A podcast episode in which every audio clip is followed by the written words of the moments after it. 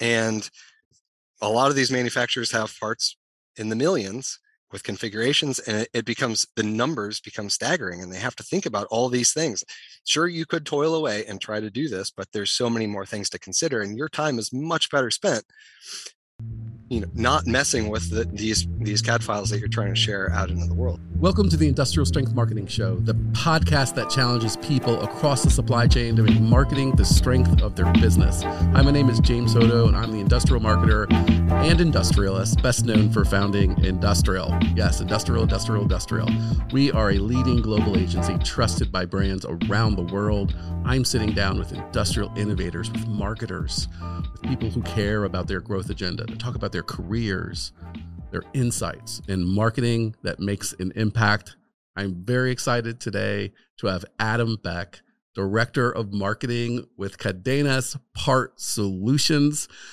Um, Adam is here. You could see him right now, um, but I'm going to keep going a little bit because um, one, you're an OG. We're about the same age from when we got graduated. He he looks he still looks like a kid to me. uh, yeah, a little bit more forehead than I'd like to have up there. Yeah, and I think what really got me excited about Adam is I met Adam, you know, as he was really ramping up the marketing activities for Cadenas Part Solutions, and what's been really exciting to see is just really the point of view, the quality of fit and finish, but the clear centering on the customer and their needs. And so mm-hmm. we're also going to talk about really the art of really getting specified. And in the frame of that, Adam's going to talk about Cadenas Part Solutions, his journey, and really as you as as someone that really wants to get designed into something, you, know, you can get the state of a company that's leading the way and a marketer that's getting the message out. So welcome to the show, Adam. Glad to have you. Thank you. Yeah, thanks for having me. Oh, well, great. It's been a minute. And um, yeah. just from, just for our audience standpoint, I read your bio, but um, I really see you as an industrial marketer. So if you can just tell us a little bit about your journey and how that's really led you to where you are today and where that industrial street cred comes from, I think our audience would love to know. Yeah, so um, I graduated uh, with a marketing degree in 2001, meaning everything I learned in college was about null and void about two years later. I mean, we all everything was, you know, product placement at, at retail stores and all those things that you know i none of which i use today so um, not too long after that i um, worked for a couple different uh, manufacturers and i decided for a little bit i didn't like marketing period and i uh, started over from scratch and i went and built hot rods in california which gave me this weird sense for bolting parts together and making a larger thing. And when I decided I was ready to come back and use my degree and start over from scratch, you know, I was already uh, attracted to the the manufacturing space, and I speak parts, and um, it's one of those things that I can look at any any machine. A car is just like any other machine. It's a bunch of parts, Lego blocks stacked together, and it, I think it's really cool. All the different things that uh, the manufacturers that we get to work with and learn about. It's great to see what these manufacturers do and how they're spreading their word out to their the larger audience. Cadenas Part Solutions really brings a option to literally deliver that how people want to find it online and literally insert it right into their their design drawing and i know this isn't not a differentiator it's an expectation but so many suppliers adam really struggle with that, right? Like they in managing their catalogs and getting like the specifying grade design components out there. Um, you know, as we look at where you are today and as a marketer, you know, where do you see the art of getting specified at? Yeah, well, like you said, it's not it's not a differentiator today. It's a necessity. It's one of those things if if you don't provide your this CAD content to your audience, and you sell a component part or you know even architectural things you're probably missing out on significant amounts of business and it becomes an art um, when you start thinking about all the different ways that your audience needs to consume that that data and we talk to manufacturers all the time that they're like we can just do this ourselves and it's one of those things like you can it's really really hard to do though and and and when you start thinking about you know if you have a hundred parts that you want to put out there and if you want to put that out there in five formats, all right, well, that now, now there's 500 models you have to maintain. And a lot of these manufacturers have parts in the millions with configurations and it, becomes the numbers become staggering and they have to think about all these things. Sure you could toil away and try to do this but there's so many more things to consider and your time is much better spent you know not messing with the, these these cad files that you're trying to share out into the world in the middle of that process. They get a fresh lead from it. They provide it in all of the native cad formats that are available out there and their audience is happy and it's a win-win for everyone Yep. It, do you see any resistance here? Like, what are the barriers you're seeing? You know, it, is this you know, so? We um, I was talking recently about the Amazon effect happening, and that increasingly yep. in manufacturing, manufacturers are expecting these industrial buyers and decision making units are expecting to have the same experience to, you know, either you know you know you know talk to someone the old fashioned way, you know, to to really you know kind of have the virtual experience, but self serve and so how how do you see that, you know, that that self-serve experience evolving for companies? And you know why is there is you know you, if you have to sell it in there there's probably some resistance. Yeah well so it's one of those things that they this think, is a no-brainer. Well we have we have a customer service number and we have an email address. All they got to do cheryl down in the basement you just email her and she'll get that model right she'll get that for you in no time it'll be great or the engine steve up in the attic he's got he's got all the models just give him a ring he'll get it to you. And we're like that those people's time is much better spent doing other things. And then the other way to look at that is that content that oftentimes you share when you call in has all of their that manufacturer's ip in it. And they think you know if they're thinking about what can be done with a cad model if you put all of your ip inside of there you know that's how parts get knocked off or whatever happens but when we create a, a cad model it's it looks like and functions like the the product should, but all the guts are taken out of it. It's basically a bubble that does the things that they want to do. So if you took it to a manufacturing, you know, facility, they couldn't make it from that. They would have to start over from scratch. And then at that point, it's just like look, they could buy your physical product and look mm. at it the same way. So you got to think about what are you protecting and what are you, you know, putting this online. You can do it safely and still reach your audience and, yeah. and really multiply your bottom line it's really mounting and dimensional you know uh, uh, yeah so so as you're as you're dealing with that so wow that's still a resistance point so uh, so on the business case side one of the things i looked at and this was you know, early 2000s and when you know looking at the you know the, the, the organizations that did have cad you know cad models available and the specifying data was stunning. I heard a stat once that said, you know, if your product gets specified into that, you know, design engineer's drawing, you get an 80% chance you get you get the sale. Still true. So is that does that stat need to be updated or is that just It is updated. We do we do a survey every other year.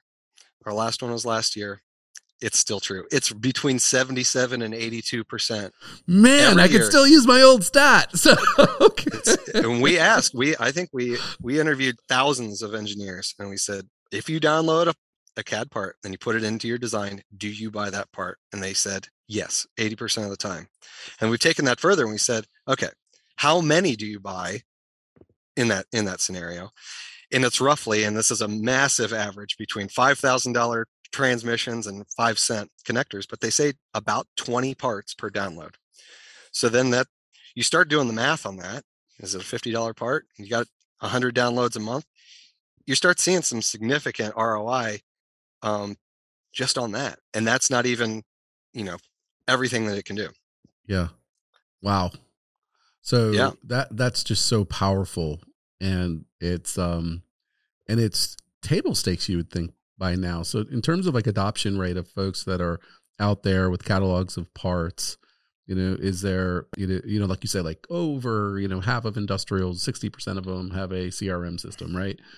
Yeah. Uh, when when the, the the organizations that that you look at that need this, you know, where where are we in terms of that evolution? Because clearly... it would depend on the vertical. It yeah. really depends on you know like the uh, fluid power industry, uh, gears, bearings, and motors, they're I would say they're well into the high adoption, 70%, somewhere mm-hmm. plus or minus.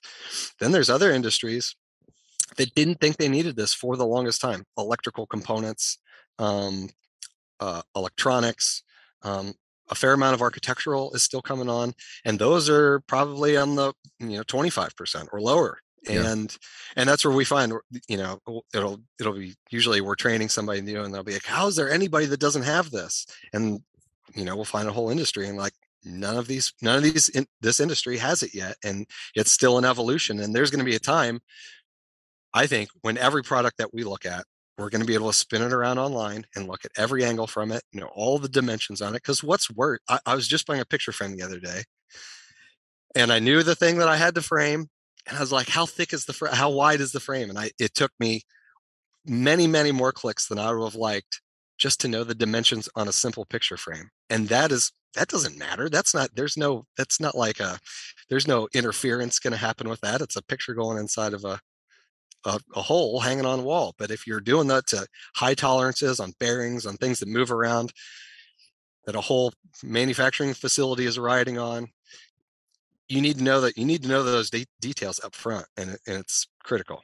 Yeah, absolutely. Um, and speaking of, you know, the construction space, uh, that is massive. So if you're dealing with, you know, space planning, if you're working with construction documents and you're literally, you know, you know, you know, architectural designers are coming in there and mechanical, electrical, you name it.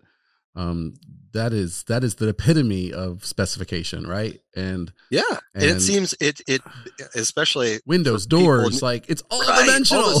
Here- like somebody the other day to me was like, why on earth would somebody need a, a 3D model of a chair? And I said, well, if you're laying out a space, if you're that that uh, designer laying out that space, a chair is not a chair. You need the model of that chair, and you can line them all up, and you can see them how they're going to be in that space. And if you don't have that, you're guessing or using a facsimile, which you know we might you're just guessing at that point anyway. So Yeah. the more true it is to to the physical product, the better, and that you know that saves on shipping and returns and running around how many times you got to go back and forth with the customer to get this information we had a we have a customer that sells um, industrial fire suppression systems that are for retrofit and they used to if you if you called them up they would ship you some of their these big like fire extinguishers that mount to the ceiling so you could try it out and see what it looked like and how it fit in your space because they couldn't you I couldn't feel get the freight costs the coming. I feel the freight costs. yeah, yeah. It's just trucks driving back and forth. And now they provide that in a 3D file that somebody can test in their virtual design. They can see, oh yeah, that fits or that doesn't fit. And they don't there's no freight going back and forth. There's none of that. And it's a win-win. The, the customer gets that same sample, that same experience. They can touch and feel it, sort of digitally. And the cut and, and the only loser, I guess, is UPS in that in that scenario, but they'll win in the end. Well, there's supply. Think about the supply chain. So when you're looking at the design build environment and the manufacturing environment, you know the lead times on these things to get something specified wrong. Are you guys hearing some of that pain? You Yeah. know, uh, Yeah. uh, I would imagine in the, the built environments, you're hearing that especially. Um, Yeah. You know, and, and to your point, to on a chair, if you're doing a space plan, you know, you have codes and you have to have clearances. You can't just put a chair or a or a sit stand or a workstation. If you don't have clear proper clearances, it's miserable and it won't pass codes. And and so to the extent that you understand these dimensional and mounting and wiring and all these different kind of requirements that come into that and operational requirements, because you know it's not just about dimensions and mounting, it's about the operational specifications. That's really key, and that's what's the magic of of having that as a critical asset. Uh, one of the brands that we work with uh, makes industrial class fans. You know the real big ones. You know you put on the ceilings, and we actually Yep. Uh, one of our roster uh, clients made the centrifugal fans that go into power plants, which are massive, um, and um, those those things are are incredibly important. But especially on the commercial industrial side, um, there's just so much business, and still to this day, I just see across the, the that competitive landscape. You know, you think about putting up, you know, an 18, 20 foot fan blade, you know, they look cool. Everybody loves them, you know, depending on the environment and what you're trying to accomplish in the industrial sector.